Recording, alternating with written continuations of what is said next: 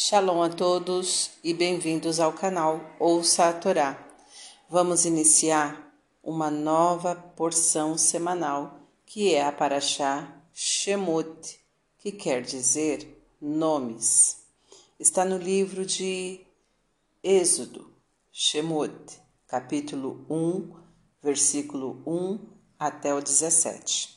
Vamos abrahar?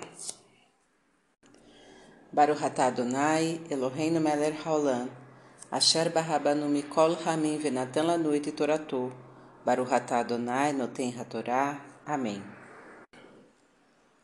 E estes são os nomes dos filhos de Israel que vieram ao Egito, com Jacó: Rubens, Simão, Levi, Judá, Issachar, Zebulun, Benjamim, Dan, Naphtali, Gad, Asher, e José já estava no Egito, e os descendentes de Jacó somavam setenta almas.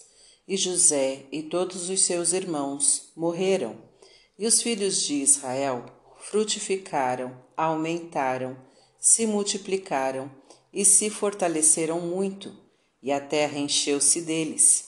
E se levantou um novo rei no Egito, que não conheceu José. Ele disse a seu povo: Eis que o povo dos filhos de Israel é mais numeroso e forte do que nós. Vinde, usemos de astúcia para com ele.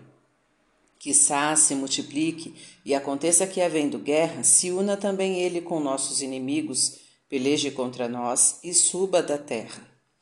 E puseram sobre os filhos de Israel cobradores de impostos para os afligirem com as suas cargas, e edificaram para o Faraó as cidades armazém de Pitom e Ramsés. E quanto mais os afligiam, mais eles se multiplicavam e se fortaleciam. E os egípcios se aborreciam por causa dos filhos de Israel e os fizeram trabalhar com rigor em serviços pesados, com barro, tijolos e todo tipo de trabalho do campo. E o rei do Egito disse às duas parteiras hebreias, cujos nomes eram Chifrá e Puá, para matarem todos os recém-nascidos hebreus do sexo masculino e deixarem viver as meninas. E as parteiras temeram a Deus e não obedeceram ao Faraó. Amém. Baruch atah Adonai, Eloheinu melech haolam, asher natan lanu toratot toratemet, betorreino, Baruch atah Adonai noten hatorá. Amém. Vamos aos comentários? Os filhos de Israel foram citados nominalmente para destacá-los dos demais no ambiente em que viviam, pois mantiveram as tradições e valores de seus ancestrais. Aquele que sabe manter seus valores, mesmo vivendo em ambientes promíscuos, merece ser destacado pelos seus contemporâneos e lembrado pelas futuras gerações. Frutificar significa criar algo novo Aumentar significa aperfeiçoar. Multiplicar significa reproduzir. E fortalecer significa consolidar.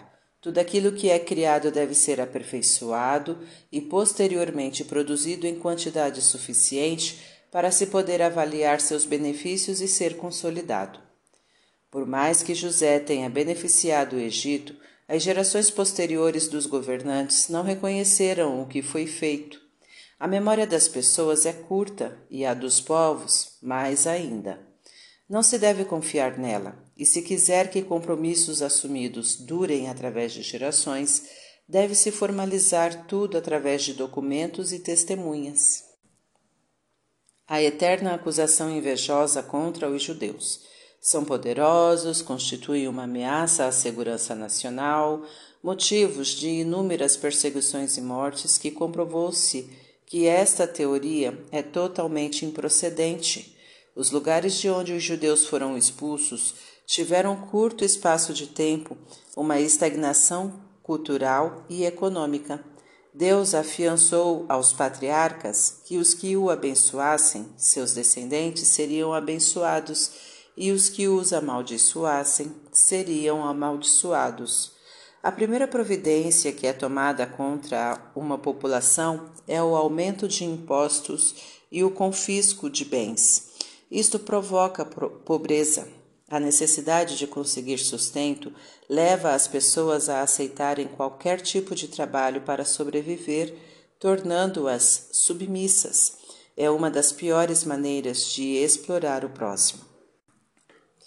O sofrimento de um povo provoca sua união e aumenta a solidariedade. Os hebreus sabiam que a única maneira de se fortalecerem era se unindo em torno de Deus e dos ideais de seus ancestrais e aumentando seu número. A união é a melhor maneira de se enfrentar o inimigo. A atitude de não se deixarem abater e mesmo acossados se multiplicarem e se fortalecerem aborrecia o inimigo. Os invejosos não suportam o sucesso daqueles a quem invejam.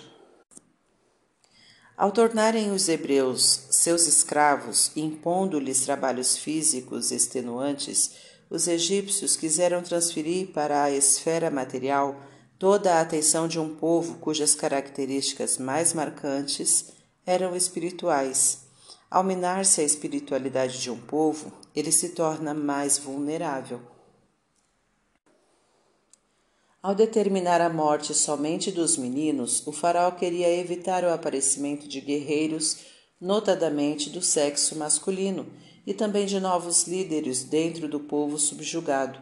Porém, de nada adiantaria esse expediente, visto que Moisés surgiria como o líder dos hebreus e seria o agente através do qual Deus castigaria o Faraó e os egípcios.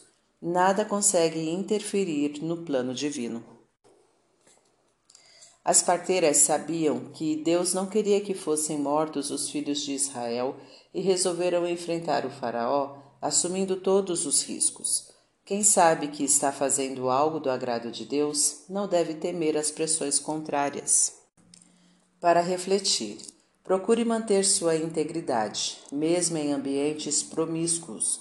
Assim você servirá de exemplo aos que o cercam e às futuras gerações. Não espere reconhecimento das pessoas. Elas têm memória curta. Para manter laços comerciais duradouros, formalize tudo por escrito. Não inveje o próximo. A inveja causa perseguições e cega as pessoas. Não persiga seu semelhante. Seja tolerante para com os que não compartilham de suas ideias. Respeite o pobre. Não o submeta a humilhações, nem lhe proponha tarefas degradantes para sua sobrevivência. Não tema agir de acordo com a vontade de Deus, mesmo que isso vá contra as determinações dos que os cercam.